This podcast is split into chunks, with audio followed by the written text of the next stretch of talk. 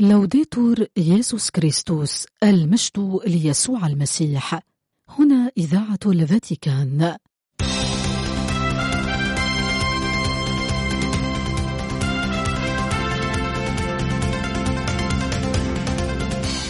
مستمعين الأحباء تحية طيبة من القسم العربي في إذاعة الفاتيكان. ننقل إليكم برنامجنا العربي اليومي حول نشاطات البابا والكرسي الرسولي وأخبار الكنيسة حول العالم. يمكنكم الاستماع إلى برامجنا والاطلاع على آخر الأنباء عبر الإنترنت على الموقع vaticannews.va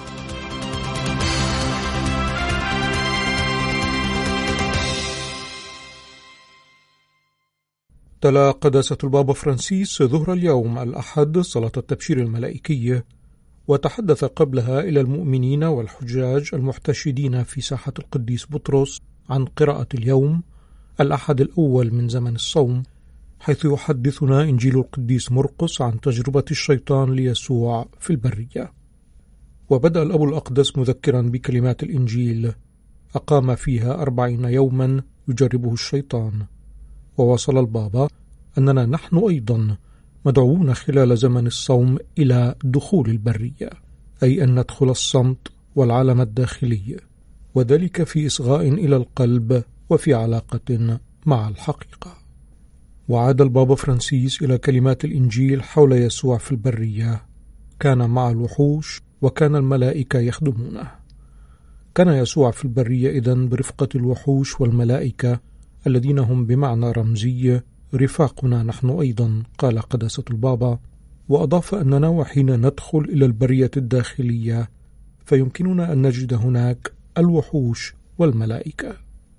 ثم تابع الأب الأقدس متسائلا حول معنى الوحوش ووصل أن بإمكاننا في الحياة الروحية التفكير في الوحوش باعتبارها الرغبات التي تفصلنا عن القلب والتي تحاول الهيمنة عليه. تؤثر علينا هذه الرغبات والتي غالبا ما تكون جذابة إلا أن بإمكانها إن لم نكن منتبهين أن تمزقنا. ثم قال البابا فرانسيس أن بإمكاننا منح أسماء لوحوش النفس هذه وتحدث بالتالي عن الرذائل المختلفة مثل الجشع والتطلع إلى المال الذي يحبسنا في حسابات وعدم رضا باطل المتعة الذي يحكم علينا بالقلق والوحدة وشهوة الشهرة التي تولد عدم الثقة وحاجة دائمة إلى إثبات الذات. ووصل قداسة البابا أن هذه وحوش يجب تكبيلها وهزيمتها وإلا فستفترس حريتنا. وأضاف أن زمن الصوم يساعدنا على الدخول في البرية الداخلية من أجل تصحيح هذه الأمور. وفي إشارة إلى ما جاء في الإنجيل عن الملائكة الذين يخدمون يسوع في البرية قال البابا فرانسيس إنهم مرسلون من الله ليساعدونا. وتوقف قداسته عند استعمال الإنجيل لفعل الخدمة في حديثه عن الملائكة. وأوضح البابا أن الخدمة هي عكس الهيمنة التي هي طابع الرغبات التي تحدث عنها من قبل. ووصل قداسته أن الروح الملائكية تشير بالأحرى إلى الأفكار والمشاعر الصالحة التي يقترحها الروح القدس. وأضاف أنه وبينما التجارب تمزقنا فإن الإلهام الإلهي يوحدنا ويجعلنا في تناغم يطمئن القلب وينشر مذاق المسيح مذاق السماء. ثم أراد البابا فرانسيس التنبيه إلى أنه والاستقبال إلهام الله وفهمه جيدا هناك حاجة إلى الصمت والصلاة وأكد قداسته أن زمن الصوم هو زمن القيام بهذا. ووصل قداسة البابا داعيا إلى أن نطرح على أنفسنا سؤالين. الأول هو ما هي الرغبات الوحوش المضرمة في قلوبنا؟ أما السؤال الثاني فهو إن كنت أفكر من أجل جعل صوت الله يكلمني في قلبي ويحمي خيره في الاختلاء بعض الشيء في البرية وفي أن أخصص فسحة خلال يومي لإعادة النظر في هذه الأمور. وفي ختام كلمته إلى المؤمنين والحجاج قبل تلاوة صلاة التبشير الملائكية تضرع قداسة البابا فرانسيس كي تعضدنا في زمن الصوم القديسة مريم العذراء التي حرست الكلمة ولم تدع التجارب الشرير تمسها. هذا وعقب تلاوة صلاة التبشير الملائكي ذكر قداسة البابا فرانسيس بالعنف الذي اندلع في السودان قبل عشرة أشهر. وتحدث عن الحروب والنزاعات المأساوية الكثيرة وأشار إلى ما يحدث في أوكرانيا وفلسطين. وجدد الأب الأقدس في هذا السياق تأكيده على كون الحرب دائما هزيمة. وتحدث عن أنه أينما تدور حروب فهي بلا فائدة وقد تعبت الشعوب من الحروب والنزاعات. ثم ختم قداسة البابا فرانسيس مشيرا إلى أنه سيبدأ بعد ظهر اليوم مع عدد من الكرادلة ورؤساء الدوائر الفاتيكانية رياضات روحية ستستمر حتى الثالث والعشرين من الشهر.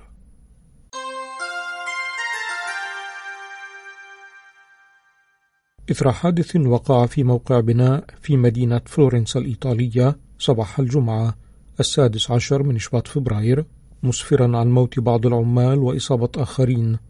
طلب قداسة البابا فرانسيس في برقية تحمل توقيع أمين سر دولة حاضرة الفاتيكان الكاردينال بيترو بارولين من رئيس أساقفة فلورنسا الكاردينال جوزيبي بيتوري أن ينقل إلى أقارب الضحايا مشاعر القرب والتعزية.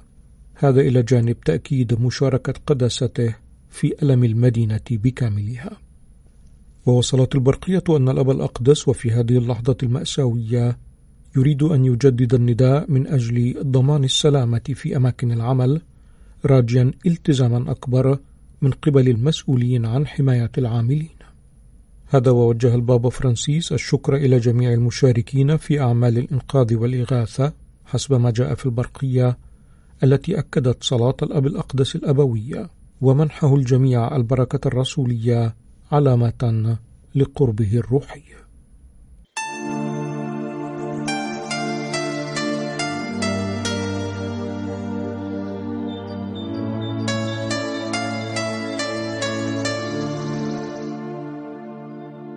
من إنجيل ربنا يسوع المسيح للقديس مرقس. في ذلك الزمان أخرج الروح يسوع إلى البرية فأقام فيها أربعين يوما يجربه الشيطان وكان مع الوحوش وكان الملائكة يخدمونه. وبعد اعتقال يوحنا جاء يسوع إلى الجليل يعلن بشارة الله فيقول حان الوقت واقترب ملكوت الله فتوبوا وآمنوا بالبشارة.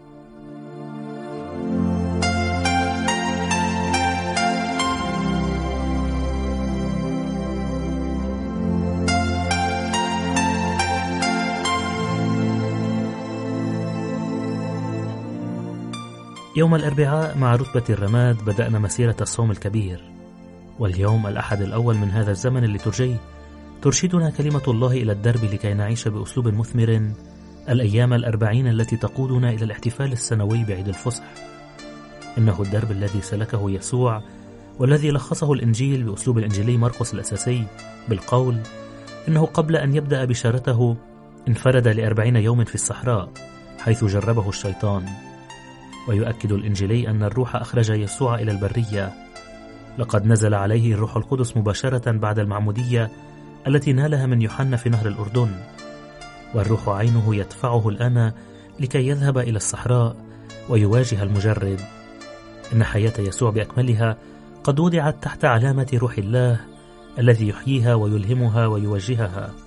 لنفكر في الصحراء لنتوقف للحظة عند هذه البيئة الطبيعية والرمزية المهمة جدا في الكتاب المقدس. الصحراء هي المكان الذي يخاطب فيه الله قلب الإنسان وحيث يتدفق جواب الصلاة. ولكنه أيضا مكان المحنة والتجربة حيث وإذ يستغل المجرب أيضا الضعف والاحتياجات البشرية يدس صوته الكاذب كبديل لصوت الله. في الواقع خلال الأربعين يوما التي عاشها يسوع في الصحراء بدأت المبارزة بين يسوع والشيطان. التي تنتهي بالآلام والصليب. إن خدمة المسيح بأكاملها هي صراع ضد الشرير في مظاهره العديدة.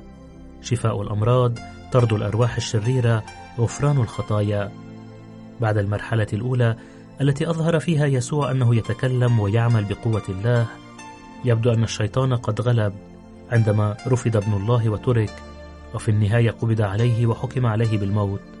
في الواقع كما نعلم كان الموت آخر صحراء وجب عليه عبورها من أجل التغلب على الشيطان نهائيا وتحريرنا جميعا من قوته. كل سنة في بداية الصوم الكبير يذكرنا إنجيل تجارب يسوع في الصحراء أن حياة المسيحي هي على خطى الرب معركة ضد روح الشر.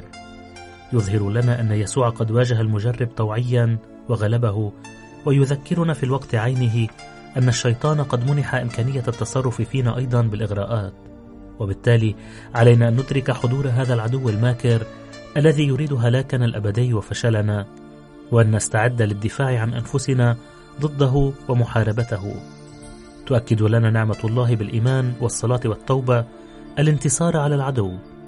لكنني أرغب في أن أسلط الضوء على أمر. في تجاربه لم يحاور يسوع الشيطان أبدا. كذلك في حياته لم يحاوره أيضا.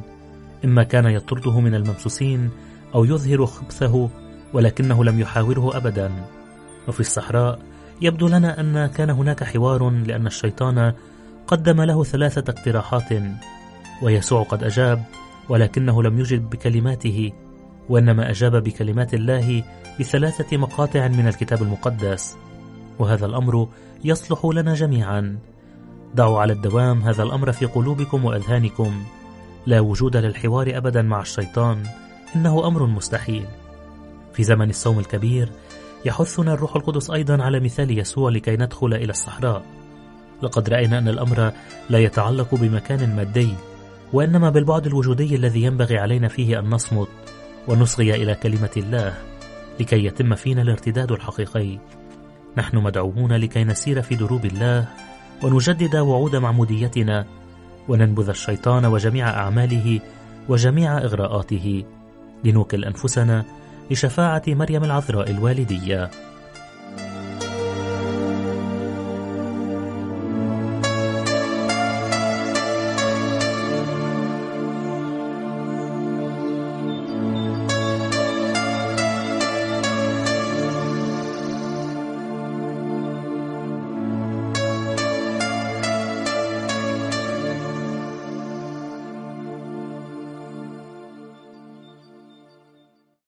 قام وفد من شبكات لجان عدالة وسلام من مجالس الأساقفة الأوروبية قبل أيام بزيارة إلى مدينة لفيف الأوكرانية وذلك للتعبير عن التضامن مع الشعب الأوكراني المتألم منذ قرابة العامين من الحرب. هذا وقد رأس الزيارة رئيس شبكة عدالة وسلام في أوروبا المطران أنطوان إروار النائب الأول لرئيس لجنة مجالس أساقفة الاتحاد الأوروبي وماريا هامرشوف.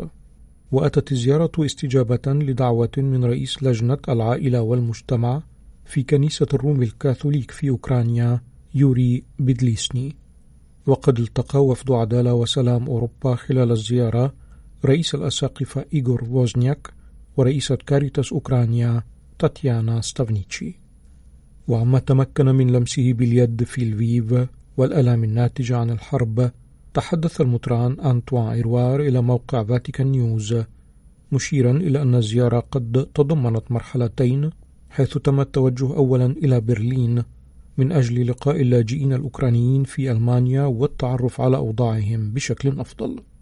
وتحدث في هذا السياق عن الإصغاء إلى شهادات هؤلاء اللاجئين كما وتضمنت الزيارة لحظات صلاة قوية جدا وذلك أمام سفارة روسيا في برلين. أما المرحلة الثانية فكانت في لفيف في غرب أوكرانيا والتي هي بعيدة عن جبهة القتال وأضاف رئيس الشبكة أن هذا قد يدفع إلى الاعتقاد بأن الحياة هناك تسير بشكل طبيعي إلا أننا قد رأينا بنايات تعرضت للقصف قال رئيس الأساقفة وأضاف أنه قد تم اصطحاب الوفد إلى مقبرة بجانبها المئات من قبور الجنود الذين راحوا ضحية عامي الحرب. وفي إجابته على سؤال حول أكثر ما تأثر به خلال الزيارة تحدث المطران إروار عن رؤيته كيف يتوجه الأشخاص عقب خروجهم من أماكن العمل إلى المقابر وذلك قبل العودة إلى بيوتهم للصلاة أمام قبور الضحايا. كما وأشار إلى أن كثيرين من سكان المدينة قد تحدثوا إلى أعضاء الوفد عن مواصلة القتال حتى تحرير البلاد بكاملها. وذلك لأنه لا يمكن الرجوع عن الكفاح حسب ما ذكروا من أجل الحرية والديمقراطية ودولة القانون وكل القيم التي يسعون إلى تعزيزها وعيشها في بلدهم. ومن بين ما تحدث عنها الرئيس المشترك لشبكة عدالة وسلام في أوروبا حاجة أوكرانيا إلى مساعدات ملموسة ودعم إنساني إلى القرب والصلاة والأخوة. وأشار رئيس الأساقفة في هذا السياق إلى العمل الكبير الذي تقوم به كاريتاس أوكرانيا إلا أن هناك من جهة أخرى احتياجات كبيرة حيث هناك حاجة إلى مساعدات ملموسة وغذاء وأماكن استقبال هذا إلى جانب الحاجة إلى الدعم النفسي حيث يعاني السكان من صدمة كبيرة. وأشار المطران إروار هنا إلى أن كاريتاس أوكرانيا تقدر أعداد من قدمت لهم المساعدات خلال عامي الحرب بأكثر من ثلاثة ملايين شخص. هذا وتجر الإشارة إلى أن الزيارة والتي اختتمت بقداس إلهي تخللته الصلاة من أجل ضحايا الحرب كان قد سبقها لقاء بين الأمناء العامين للجان عدالة والسلام في مجالس أساقفة الدول الأوروبية. وذلك في العاصمة الألمانية برلين استمر ثلاثة أيام صدر في ختامه بيان يدعو إلى دعم ومساعدة الشعب الأوكراني.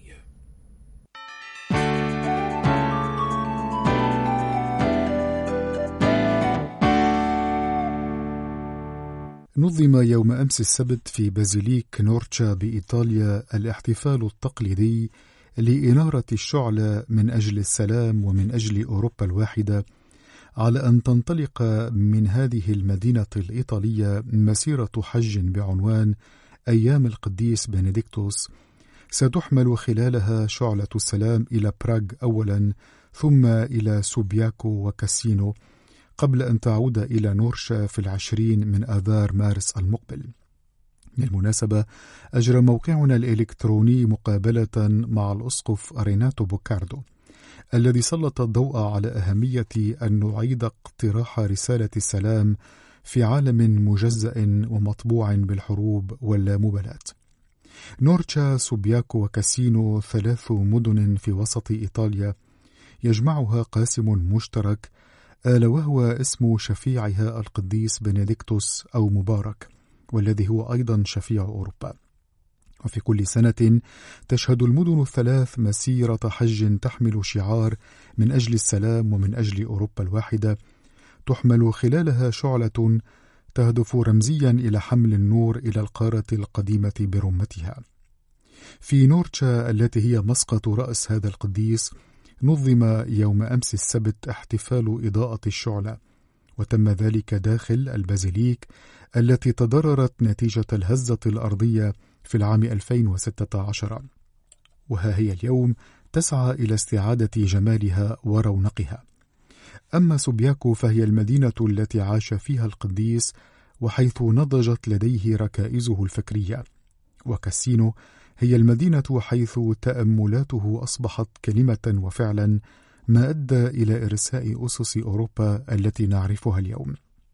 في العام 64 من القرن الماضي أعلن البابا الراحل بولس السادس القديس بنديكتوس أو مبارك شفيعا للقارة الأوروبية ومنذ ذلك التاريخ تضاء الشعلة سنويا وتنظم مسيرات بالمشاعل تحت عنوان من أجل السلام ومن أجل أوروبا الواحدة شملت العديد من العواصم الأوروبية ولم يتوقف هذا التقليد قط حتى خلال جائحة كوفيد 19 عام 2021 عندما وصل نور القديس بنديكتوس إلى مستشفى بيرغامو العام الماضي حملت الشعلة إلى لشبونة عاصمة البرتغال وهذا العام ستصل إلى عاصمة جمهورية تشيك براغ وبالتحديد إلى دير بريفنوف قبل أن تعود إلى إيطاليا إلى سوبياكو وكاسينو ثم إلى مدينة نورشا في العشرين من شهر آذار مارس المقبل.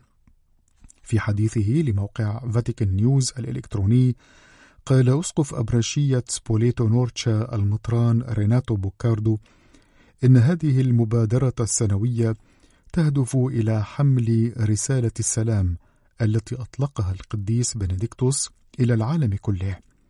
موضحا أن اختيار المدن يقع عادة على تلك التي تحمل رمزية تاريخية لتحفظ هذا الإرث الثمين الذي تركه شفيع أوروبا.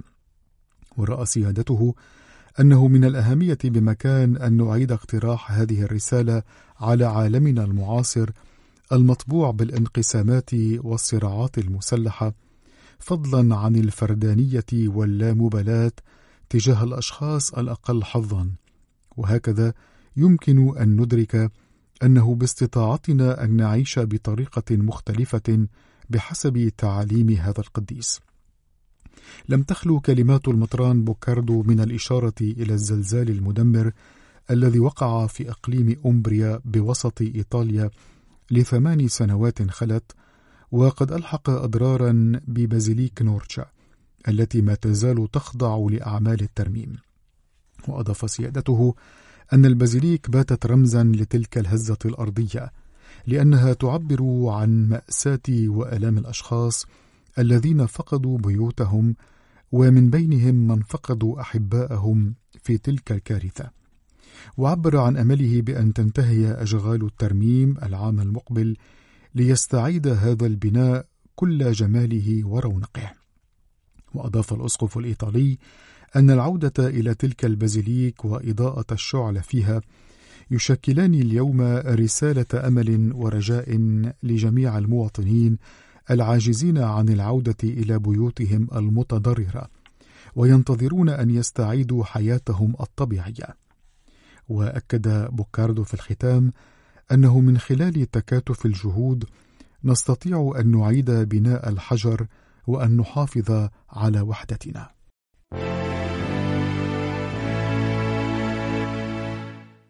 أدان مجلس الأساقفة الكاثوليك في الإكوادور قرارا أصدرته المحكمة الدستورية يلغي تجريم الموت الرحيم.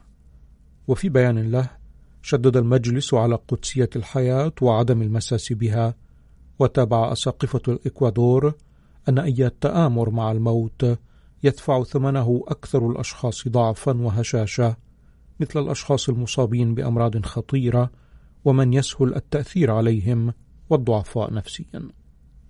أكد البيان بعد ذلك أن على الدستور والقانون أن يكون في خدمة صحة وحياة مواطني البلاد جميعا وخاصة من يعانون بشكل كبير بسبب أمراض خطيرة. ومن الضروري البحث عن كل الطرق الممكنة من أجل تخفيف آلام هؤلاء الأشخاص.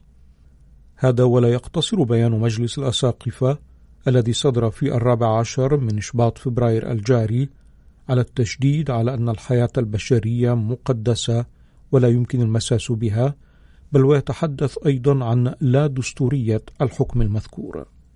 وتجر الإشارة إلى أن هذا الحكم الصادر عن المحكمة الدستورية في السابع من الشهر كان نتاج مناقشة بطلب من سيدة مريضة بالشلل لا يمكن لها الشفاء من هذا المرض.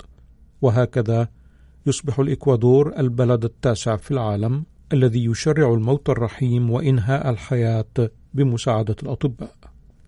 هذا ومن بين ما أشار إليه الأساقفة في بيانهم كون الحكم الصادر مبهما حيث لا يتسم بالوضوح في أسسه، كما وتحدث البيان عن انتشار ثقافة الإقصاء حتى بين القضاة. ولفت الأساقفة الأنظار من جهة أخرى إلى أن الحكم الصادر عن المحكمة الدستورية يشكل تدخلا سافرا وغير دستوريا في عمل السلطة التشريعية. وجاء في البيان أن منح الشرعية للموت الرحيم بدون المطالبة بقانون يضمن توفير العلاجات المخففة يشكل تعبيرا إضافيا عن لا مبالاة مؤسسات البلاد وعن التردي الاجتماعي والسياسي لمن يحكم هذه المؤسسات. أكد سقفة الإكوادور بالتالي أن هذا الحكم لا يعترف بكرامة الأشخاص ويصنفهم إلى فئات ومجموعات ما بين أصحاء وعجزة غير منتجين وفقراء لا يمكنهم الحصول على مرافقة أفضل خلال المعاناة والألم. ويؤدي هذا إلى شعور الأشخاص بكونهم ثقلا. وختم البيان أن الكنيسة تدعو المجتمع إلى أن يرفع صوته أمام هذا الحكم كما ويدعو الأساقفة إلى مواصلة الكفاح من أجل تخفيف آلام المرضى ومرافقتهم. وتحدث البيان بشكل خاص في هذا السياق عن العلاجات المخففة وضرورة تشريع قوانين من أجل ضمان تمكين جميع المواطنين من الحصول عليها.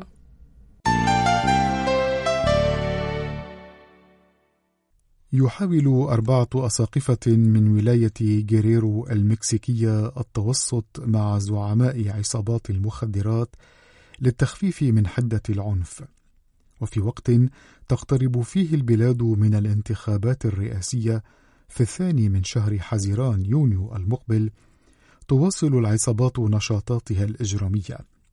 وقد التقى الأساقفة الأربعة الذين يشكلون مقاطعة أكابولكو الكنسية بالمكسيك وبشكل منفصل مع أعضاء الجماعات الإجرامية العاملة ضمن نطاق أبرشياتهم بهدف التوصل إلى اتفاقات سلام لإنهاء العنف الذي شهدته البلاد في الأسابيع الأخيرة.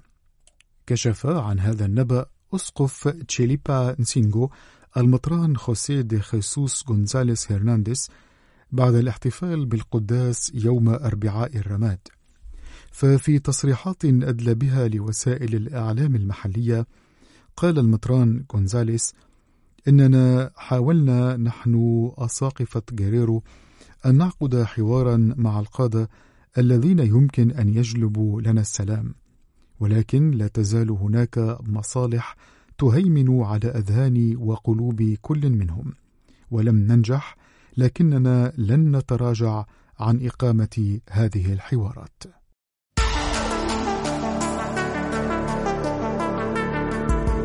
بهذا نأتي إلى ختام نشرتنا الإخبارية. قدمناها لكم من إذاعة الفاتيكان. لوديتور ييسوس كريستوس.